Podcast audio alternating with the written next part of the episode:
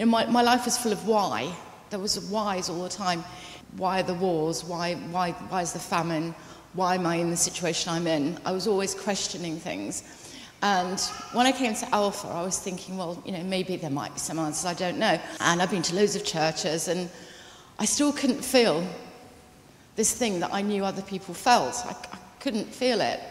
And I went to the first Alpha, and there were just normal people being asked questions, the same questions that I was asking. And I thought, well, this is brilliant because it's not just going to be everyone saying, it's amazing. There were people asking the questions I wanted to know.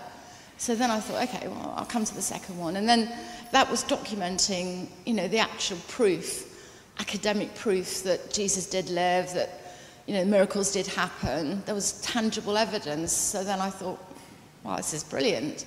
Maybe I'm really going to get some answers.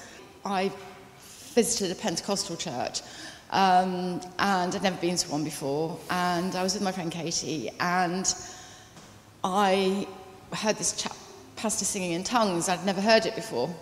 And he stopped, and in the middle, he just pointed at me and he said, Lorrie, if you open up your heart, God is ready to come to you. And I did, and he did. And from that moment onwards, I never asked why again.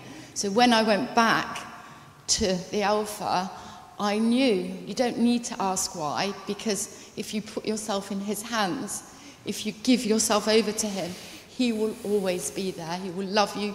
You'll never be alone. Alpha answered the questions that I've been searching for for ages, and it just gave me that ability to really open my heart to him.